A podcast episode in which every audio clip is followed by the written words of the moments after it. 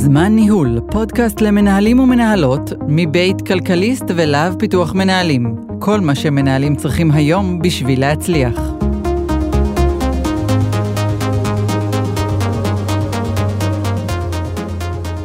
אז שלום לכם, ואנחנו בפרק נוסף של זמן ניהול. אה, אני אתי אפללו, ואנחנו נדבר היום על העולם החדש. אה, כולם יודעים שהקורונה כאן בשביל להישאר, ומה שהיה זה לא מה שיהיה, וזה לא איזשהו זעזוע שצריך לחכות שהוא יחלוף. המציאות השתנתה. ואחד הביטויים לשינוי הוא עובדים שיושבים אה, בכיסא שלהם במקום העבודה וממש ממש חוששים כי יש אה, צמצומים אה, בתקופת הקורונה ואנשים נמצאים בפני מצבי תעסוקה מאוד מאוד מאוד מאתגרים. ועכשיו הגיע בדיוק אותו עולם חדש שמדברים עליו כבר הרבה הרבה מאוד זמן. עולם משתנה, לתת ערך במקום עבודה. וצריך להתחיל אה, אה, ליישם את זה ולהכניס את זה למציאות היומיומית. אז אנחנו כאן עם איילה ראובן ללונג, שהיא מומחית בעולם העבודה החדש ובתהליכי אה, שינויים אסטרטגיים. ואנחנו נדבר קצת על מה, מה עובד יכול לעשות. עכשיו הוא יושב ורואה את הבוס שלו מתכונן לגלי פיטורים. אה, והוא חרד לגורלו והוא מנסה לחשוב מה הלאה. אז איזה יכולות יצטרכו עובדים בעולם החדש הזה שאנחנו נמצאים בו? אה, כשאנחנו מדברים על עולם העבודה החדש, אנחנו מדברים על עולם מורכב, משתנה, עולם שטכנולוגיה תיקח חלק מהתהליכים הרפטטיביים ברוב המקצועות. היכולות שכולנו נזדקק להן הן יכולות מגוונות ששמנו אותן על, אה, על מודל שנקרא מודל חמשת היבשות. למה חמש יבשות? כי זה מסע. ואת המסע הזה אף אחד מאיתנו לא מתחיל מאפס, כולנו מביאים איתנו יכולות, כישורים, תפיסות. היבשת הראשונה למעשה עוסקת ב learnability שלנו, היא עוסקת ביכולת שלנו ללמוד, להתפתח, והיא אה, קשורה לשני מושגים, שאחד מהם זה mindset מקובע, והשני זה mindset מתפתח. האם אני אדם שמאמין שאנשים יכולים לפתח יכולות? האם אני יוצאת מאזור הנוחות? האם אני משקיעה מאמץ בלמידה והתפתחות? היבשת השנייה היא יבשת שנקראת אה, ארג'יניר, והיא למעשה עוסקת בנטייה המוחית שלנו. המאה הקודמת הייתה שייכת לאנשים שהיו מאוד חזקים בהמיספירה השמאלית, רואי חשבון, מהנדסים, בנקאים. מדובר באנשים מאוד שמרניים, שהם לוגיים, הם מעשיים, הם שמים לב לפרטים. המאה הזאת שייכת לאנשים שחזקים בהמיספירה הימנית, זה אנשים שיש להם חשיבה הוליסטית, הם יצירתיים, הם אנשים שיש להם חזון ותשוקה. היבשת השלישית עוסקת במושג שנקרא שנקרא אינטליגנציה רגשית, זה אנשים שמודעים לרגשות שלהם, מנהלים אותם בהצלחה, יש להם יכולת בין אישית טובה, הם אנשים שיודעים להסתגל למצבים משתנים ולעבוד במצבי אי ודאות, אלה אנשים אה, אה, שמתמידים וממשיכים גם כשקשה. היבשת הרביעית היא יבשת הקיימות, מה אנחנו צריכים כדי לעבור משברים, ממש כמו המשבר הנוכחי, פה אנחנו מדברים על תחושת משמעות, על היכולת שלנו להרגיש שמה שאנחנו עושים הוא חשוב, הוא משמעותי, על אופטימיות, להסתכל על חצי הכוס המלאה, להאמין שיהיה טוב גם כשהדברים הולכים פחות טוב. כל הנושא של ניהול קריירה פרואקטיבי, ואני לא מתכוונת על לטפס בסולם הארגוני, אני מתכוונת על כך שכל אחד מאיתנו צריך לדאוג שתהיה לה, שתהיה לו הצעת ערך מנצחת. כל הנושא של נטוורק שלנו, רשת הקשרים שלנו, אנשים שאנחנו יכולים לפנות אליהם כשאנחנו צריכים עזרה, וכמובן ה-well-being שלנו, אה, כולנו רצים מרתון בקצב של ספרינט, אף אחד לא יכול לעשות את זה לאורך זמן, מבלי לשמור על עצמה או על עצמו. וכשאנחנו חוזרים הביתה, במסע שלנו בחמשת היבשות, זה היכולת שלנו להמציא את עצמנו מחדש, וכולנו נצטרך לעשות את זה, וכתוצאה מכך לעזור לארגון להמציא את עצמו מחדש, את המוצרים, את, ה, את התהליכים וכולי. עכשיו, חשוב לי לומר שהיכולות האלה שיצרנו אותן עבור עולם העבודה החדש לפני כעשור, אלה היכולות שהכי אנחנו ומנהלים זקוקים להם היום במשבר הקורונה. אז בואי נדבר דקה אה, תכלס. אחד הדברים שאתם מדברים עליהם במודל הוא הצורך להיות בתהליך למידה מתמשך. Uh, התהליך למידה הזה, מה, בן אדם צריך לבוא, לעשות עוד תואר, עוד תואר, או איך זה אמור להתבטא ביום-יום של אותו עובד? זה כמו שאת אומרת, היבשת הראשונה שלנו באמת עוסקת בנושא של למידה, הלרנביליטי שלנו, המסוגלות שלנו ללמוד. אה, דבר אחד שאני רוצה להדגיש זה שאף אחד לא מתחיל קודם כל את המסע הזה מאפס. כולנו מביאים איתנו יכולות, כישורים, תפיסות, שה, שיכולים לשרת אותנו גם בעולם החדש שנוצר. הנושא של למידה, אם אני צריכה לדבר על סוויץ' מאוד משמעותי שנעשה, זה מזה שלמידה היא קורס או סדנה או תואר באוניברסיטה, למידה הופכת למשהו יומיומי. כולנו צריכים ללמוד כל הזמן, כל יום, אה, להשקיע בהצעת הערך שלנו, והיבשת הזאת למעשה אה, טוענת שיש שני סוגים של אנשים, או שתי, שני סוגים של תפיסות. חלק מאיתנו אוחזים בתפיסה של mindset מקובע, וחלק מאיתנו אוחזים ב mindset, בתפיסה של mindset מתפתח.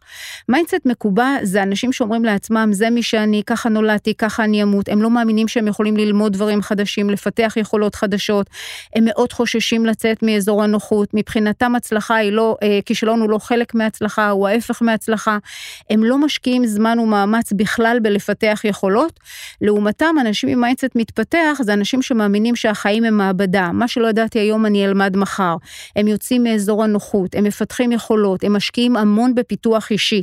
עכשיו תחשבי על זה, אם העולם כולו משתנה ויש לא מעט אנשים שמוצאים את עצמם פחות רלוונטיים היום, הם יכולים להיות רואי חשבון ורופאים ומהנדסים ואנשי מכירות ואנשי שיווק ומורים.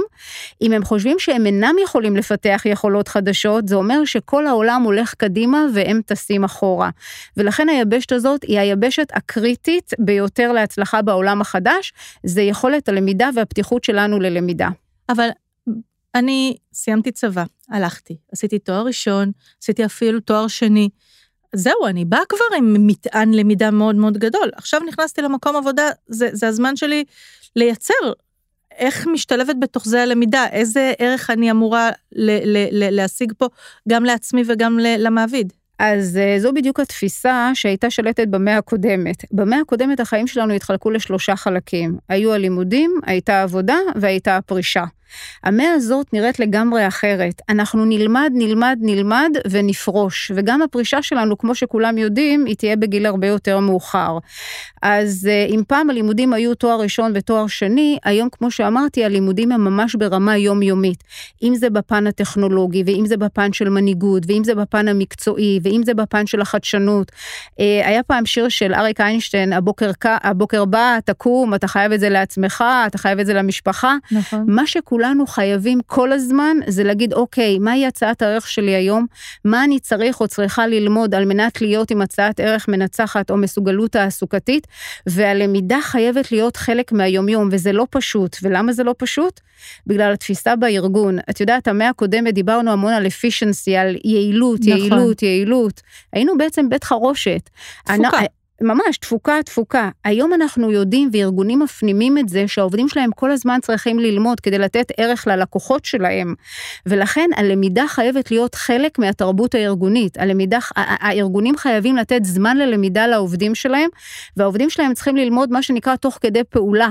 עכשיו, זה לא שאני אומרת שהתארים באוניברסיטה מתייתרים לגמרי, אבל כנראה הם יהיו הרבה יותר קצרים, הרבה יותר ממוקדים, והם יהיו רק תחילת הדרך. כמו שאמרתי, אנחנו נצטרך ללמוד כל הזמן.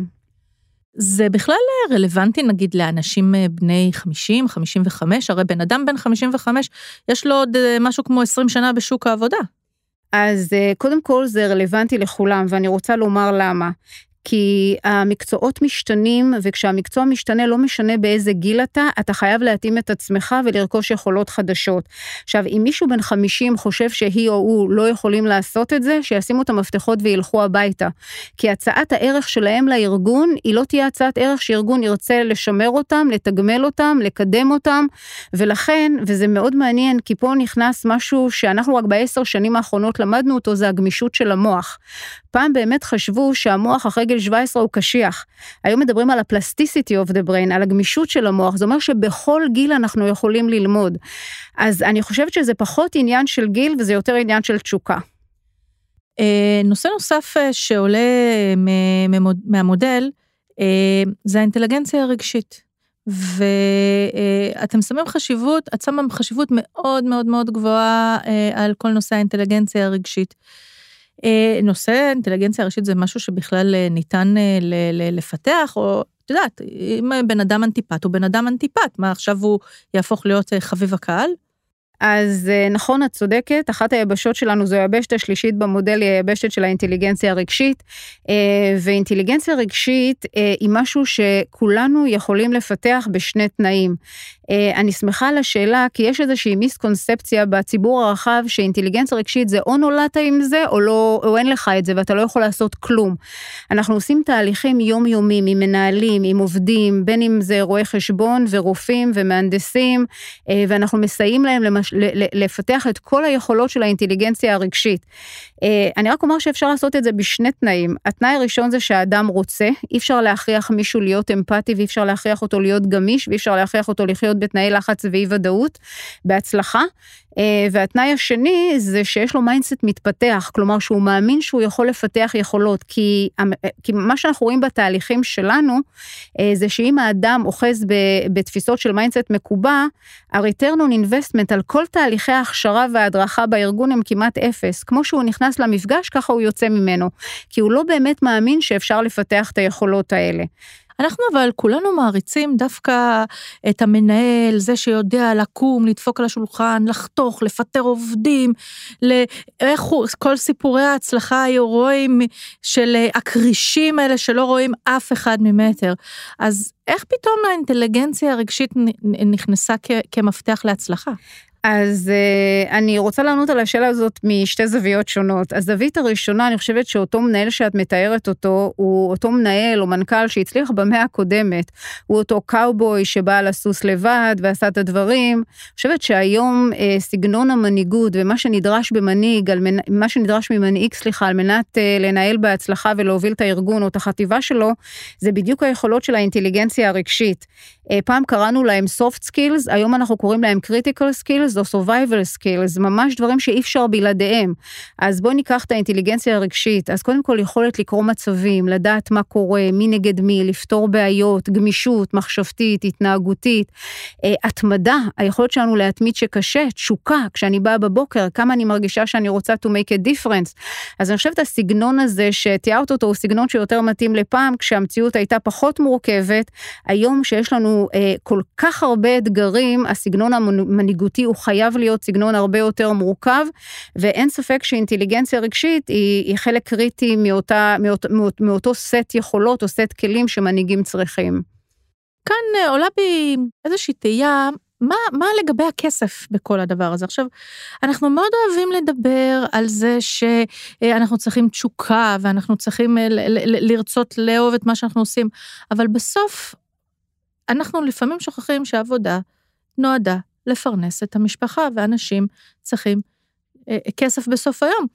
אז, אז אנשים, בטח עכשיו שהם נמצאים במצב די הישרדותי בגלל הקורונה, כל אה, המודלים שמדברים על, על, על תשוקה ועשייה מתוך תשוקה וזה, זה בכלל רלוונטי? זה יותר רלוונטי מתמיד, ואני רוצה, לה, רוצה גם אה, להרחיב ולומר למה. מה זה תשוקה? תשוקה זה כשאני באה בבוקר ואני מתלהבת ויש לי חיבור רגשי לעשייה שלי ואני רוצה לעשות הכי טוב עבור הארגון שלי ואני רוצה to make a difference ואני לומדת ואני מתחברת ואני מתקשרת ואני עושה דברים שהארגון שלי רואה בהם כדברים בעלי ערך. כל זה יביא אותי לשמור על מקום עבודתי, אפילו להתקדם, וזה מה שנותן לי את המסוגלות התעסוקתית שלי. אה, אם עובד חושב שהוא יכול לבוא לעבודה היום בלי לחשוב, רגע, מהי הצעת הערך שלי, מה אני תורם לארגון, מה אני תורם ללקוחות שלי, אז הוא יגלה מהר מאוד שאנחנו כבר לא בעולם, לא של סופר שעות ולא של סופר ימים או שנים, אנחנו בעולם של סופר ערך. ולכן אם אתה דווקא רוצה להיות בעל אה, יכולת של מסוגלות תעסוקתית, אז בוודאי אנחנו מדברים על היכולות של האינטליגנציה הרגשית, שדרך אגב, הן חשובות להצלחה לא רק בחיים המקצועיים שלנו, אלא גם בחיים האישיים בחיים שלנו, בהורות שלנו, בזוגיות שלנו וכולי. איך מודדים דבר כזה? כאילו, את באה עכשיו ואת אומרת, אוקיי, אני רוצה לדעת אם העובד הזה כן מוכן או לא מוכן לעולם התעסוקה החדש, ואת מנסה להעריך את זה, זה בכלל אינטליגנציה רגשית או מסוגלות או גמישות מחשבתית, זה משהו שאפשר למדוד? Uh, כשאנחנו למעשה לפני עשור התחלנו ליצור את המודל שלנו, אז אחד הדברים שידענו, שאם לא, לא ניצור כלי uh, למדוד את המוכנות של האדם לעולם החדש, נוכל לתת הרצאה או סדנה, אבל לא באמת uh, לתרום תרומה משמעותית לאדם או לארגון. ויש לנו כלי שהוא כלי שמודד את המוכנות של האדם לעולם העבודה החדש, לוקח בערך 20 דקות למלא אותו, והתמונה שמצטיירת לאדם היא בכל יבשת כזאת, איפה הוא נמצא. נמצא, או היא נמצאת, מה הנכסים שלהם, מה הקפיצות הבאות שלהם, הדברים שהם צריכים לפתח, על מנת לשמור על מסוגלות, וזה משהו פותח עיניים. ואני רק רוצה להוסיף ולומר שיש המון אה, אה, אנשי מקצוע ומאמרים וספרים שאומרים המקצוע הזה ילך, המקצוע הזה ייעלם, הטכנולוגיה נכנסת. אה, אני חושבת שמה שחשוב זה כרגע אה, אה, להבין קודם כל איפה אנחנו נמצאים. ואת יודעת, זה כמו ווייז, כשאתה יודע איפה אתה, קל לך לעשות upskilling ולהתאים את עצמך, או, או, או לרכוש את היכולות שחשובות להמשך ההצלחה שלך. אז כן, בוודאי, אנחנו יודעים למדוד את זה, ואת רואה את זה ממש בגרפים. תראי, זה שהמקצועות נעלמים, זה נראה לי דבר טבעי. זה פשוט, אנשים שעבדו באותן מקצועות עושים shifting לדברים אחרים. אה, פעם היה לנו אה, כאלה שמייצרים אה, עטים, עטים מנוצות ומצלמות עם, עם פילם, ועכשיו יש לנו אנשים שמעצבים באינסטגרם. אז בעצם אני חושבת שהשינוי הוא לא משהו שלילי, זה פשוט כאילו טבע הדברים. עכשיו השאלה היא איך בן אדם שהתעסק כל היום בלייצר סליל פילם, מצליח להשתלב בעולם האינסטגרם. אז אני בהחלט מסכימה איתך, ואני שייכת לשבט של האופטימיים. אני באמת באמת מאמינה שעולם העבודה החדש הולך להיות עולם מרתק עבורנו. אה, מה שלא נועדנו לעשות, מה שרובוטים נועדו לעשות, ו big data ו artificial intelligence, שיעשו. אנחנו נועדנו להביא את האינטליגנציה הרגשית, את המערכות יחסים שלנו, את הלמידה, את התשוקה, את היצירתיות שלנו, את החדשנות, את החשיבה הביקורתית, וזה אחלה. ולכן אני מאוד אופטימית לגבי העתיד. אה, אני מסכימה איתך שיש פה איזושהי, איזושהי אבולוציה שהייתה מתרחשת. אה, אני חושבת שזה לא טריוויאלי, את יודעת, את ואני למדנו על המהפכה התעשייתית השנייה בבית ספר. היום אנחנו בעיצומה של המהפכה התעשייתית הרביעית, שבעוצמות שלה היא תהיה הרבה יותר גדולה. ובתפיסה שלי, המהפכה הזאת יכולה להיות או ברכה או קללה. אבל הפרט יכול לבחור. כלומר, האם אני קם בבוקר ואני מבין לאן המקצוע שלי הולך, ומה אני צריך לעשות על מנת uh, להישאר רלוונטי, וזה לא אומר שהמקצוע שלו נעלם, עורכי דין ורואי חשבון ומהנדסים ורופאים ומורים, והמקצוע שלהם לא ייעלם, אבל הוא ישתנה טוטאלי, כי הטכנולוגיה תיקח את כל מה שרפטטיבי. ולכן היכולות שאנחנו נזדקק להן, הן היכולות של החמש יבשות, שאותן, כמו שאמרתי, אפשר גם למדוד. בואי ננסה להפוך אה, את זה למשהו מאוד מאוד מאוד פרקטי. אני עכשיו אה, חרדה למקום אה, עבודתי או לעתידי התעסוקתי. תני לי שתיים שלוש עצות, אני קמה בבוקר, מה אני צריכה לעשות באמת בשביל להעלות את הערך התעסוקתי שלי? דבר ראשון זה להיפרד מתחושת החרדה. אני חושבת שתחושת חרדה היא תחושה משתקת. ולא מעט אנשים בעקבות הקור... משבר הקורונה בעיקר, קמים בבוקר בתחושת חרדה לשמור על מקום עבודתם או להיכנס חזרה לשוק העבודה, יש מעל מיליון אנשים מחוץ למעגל העבודה, ויש אנשים שיושבים היום בתוך המשרדים שלהם וחוששים שמחר יבואו לפטר אותם. אז דבר ראשון הייתי אומרת, מתי אנחנו מפסיק, מפסיקים לפחד? כשיש לנו תוכנית פעולה. אז הדבר הראשון שאני צריכה להבין זה לאן המקצוע שלי צועד. איך תיראה התעשייה שבה אני פועל, פועלת עוד שלוש שנים, חמש שנים. הדבר השני זה מהי הצעת הערך שלי היום. מהו סט היכולות שלי, אם זה בפן המקצועי, ואם זה בפן הטכנולוגי, ואם זה בפן המנהיגותי, או בפן של חדשנות. מכאן, מה שאני צריכה לעשות זה להגיד, אוקיי, אז מה אני רוצה שתהיה הצעת הערך העתידית שלי? וכמו שאמרתי, אה, אה, ליצור גם אותה, לבנות תוכנית פעולה. ואם אני צריכה להיכנס לאוניברסיטה לקורס קצר או לעשות איזשהו תהליך, אז אחלה, אבל רוב העבודה מהר מאוד אנשים יגלו שהיא עבודה יומיומית. אז הייתי אומרת, להפסיק לפחד, להתחיל לחקור ולראות לאן העולם או לאן המקצוע, התעשייה שלי צועדים, לראות מה אני צריכה לעשות ולקחת ownership, בעלות על זה ולעשות את זה.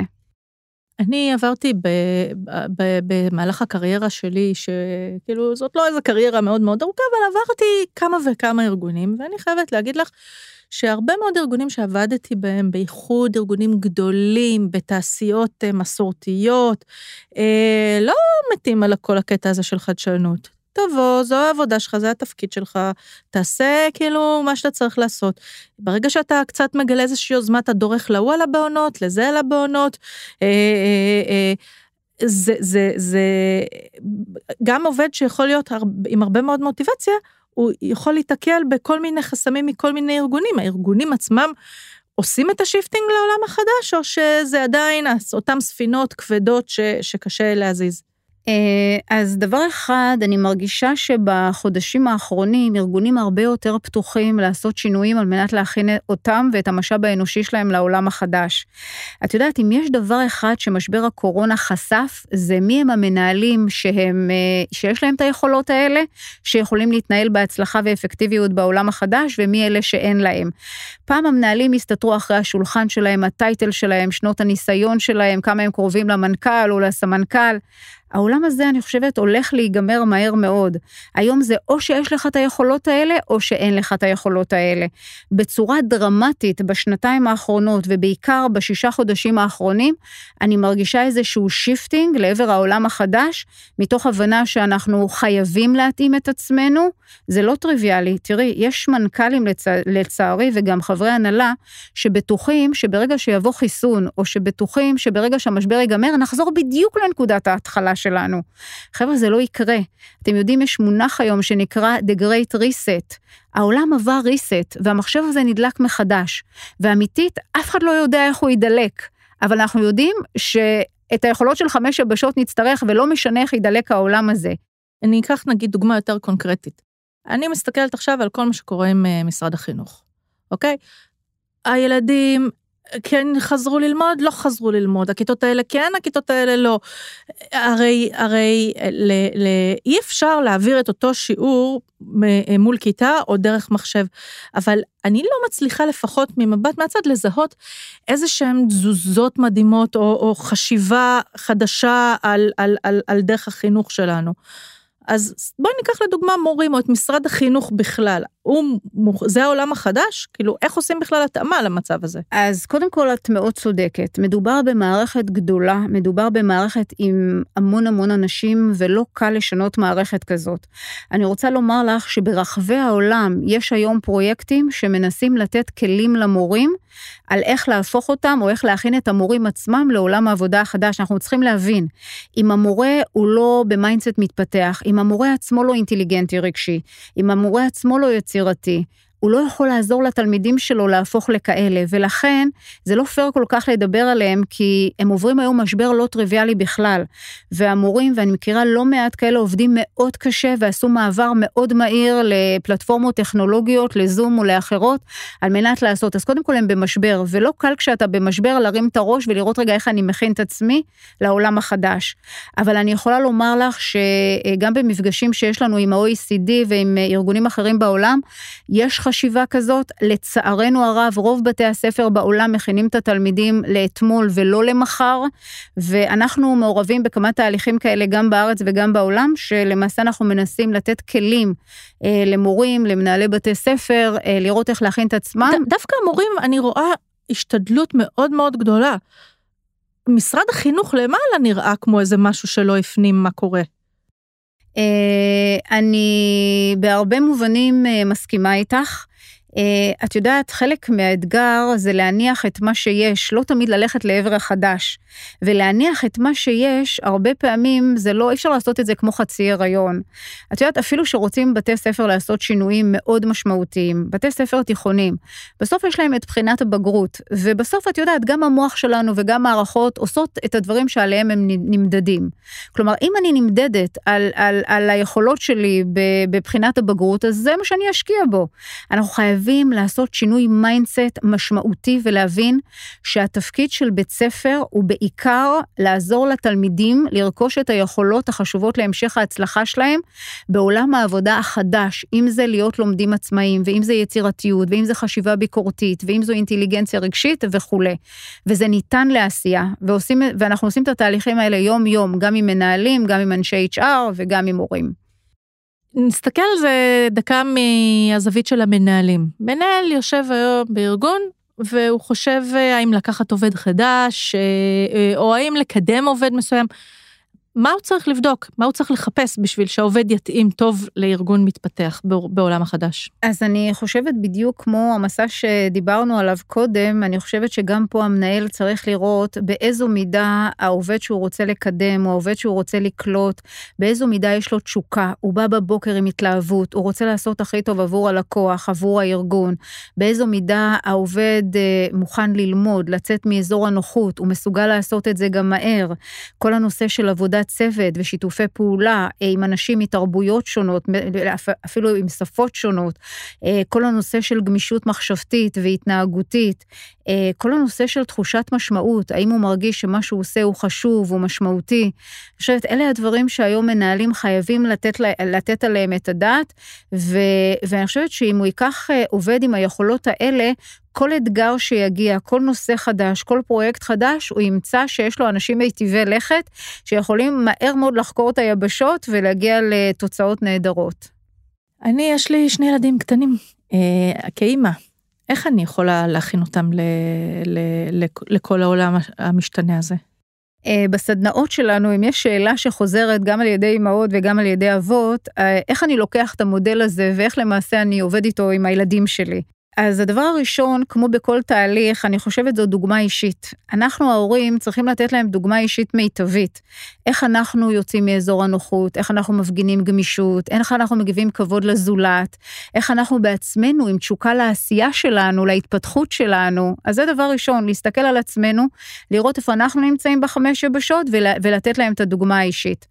הדבר השני זה לעודד אותם להיות כל הזמן בלמידה, למצוא מצבים שהם יכולים לצאת מאזור הנוחות.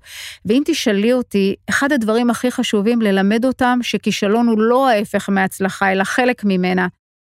אחד הדברים שמלמדים היום הורים, זה במקום לשלוח ילד אה, אה, עשר שנים לחוג פסנתר, שילמד יותר טוב וינגן יצירות יותר מורכבות, לשים אותו שנתיים בחוג אה, אה, אה, כדורגל, אחר כך שנתיים בפסנתר, אחר כך שנתיים בקרמיקה, לתת לו לפתח מגוון של יכולות, לשים אותו כל הזמן במקום לא נוח, שמאלץ אותו להתמודד עם למידה מחדש.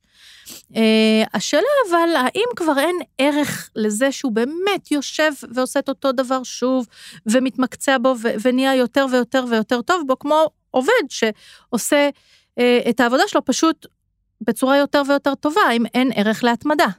אז קודם כל, אני חושבת שלהתמדה יש ערך עצום ביכולת גם שלנו וגם של הילדים שלנו להמשיך ולהצליח. במיוחד התמדה באזורים שלא קל לנו. את יודעת, הייתה תפיסה, יש כאלה שגם אוחזים בה היום, שנקראת אה, אה, גלה את חוזקותיך, חזק את חוזקותיך, תעשה מה שאתה חזק בו. ואני תמיד אומרת, מה שאתה חזק בו זה אחלה, תשתמש בו, תעצים אותו, אבל, אבל בוא תראה מהם גם הקפיצות הבאות שלך. מה הדברים שאתה צריך להמשיך ולעשות ולח... לחזק על מנת להצליח. אני אתן לך דוגמה. נגיד שאני שחקנית כדורגל, וכל כדור שמגיע אליי אני מפקיעה שער. אבל מה, אני לא רצה מהר. אז את בתור מאמנת שלי, את תאמני אותי על לרוץ או להפקיע שערים? כמובן, את תאמני אותי על לרוץ, כי אם לא... אז אני אומרת שאני, קודם כל, יש לי ילדה אחת, אז לפני שהיא הייתה שתהיה בריאה, היו לי המון תיאוריות על איך לגדל ילדים. היום יש לי ילדה אחת וכמעט אין לי תיאוריות.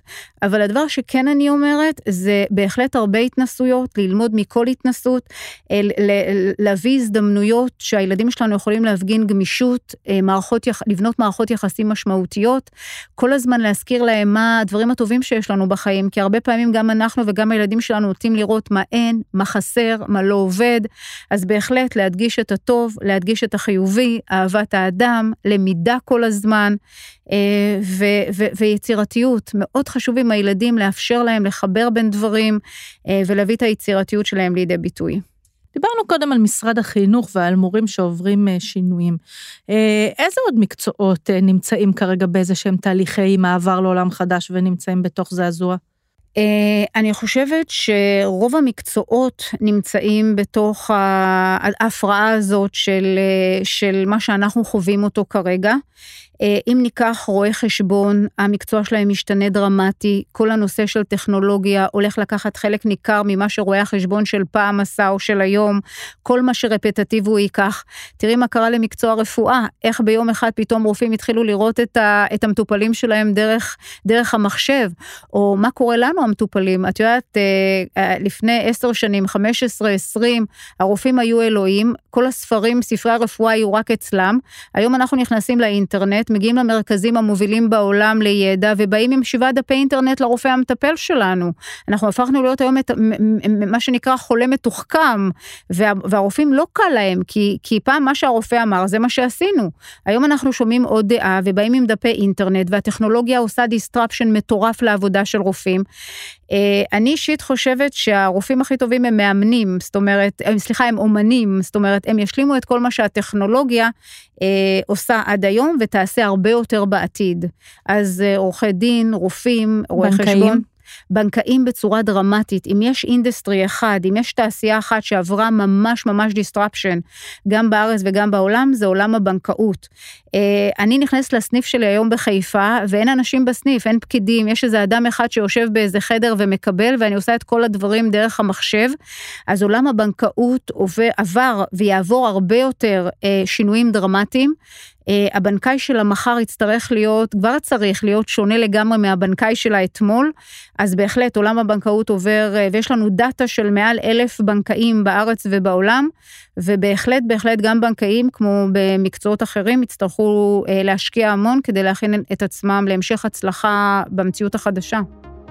אנחנו היינו זמן ניהול, תודה שהייתם איתנו, והמשך יום נעים לכולם.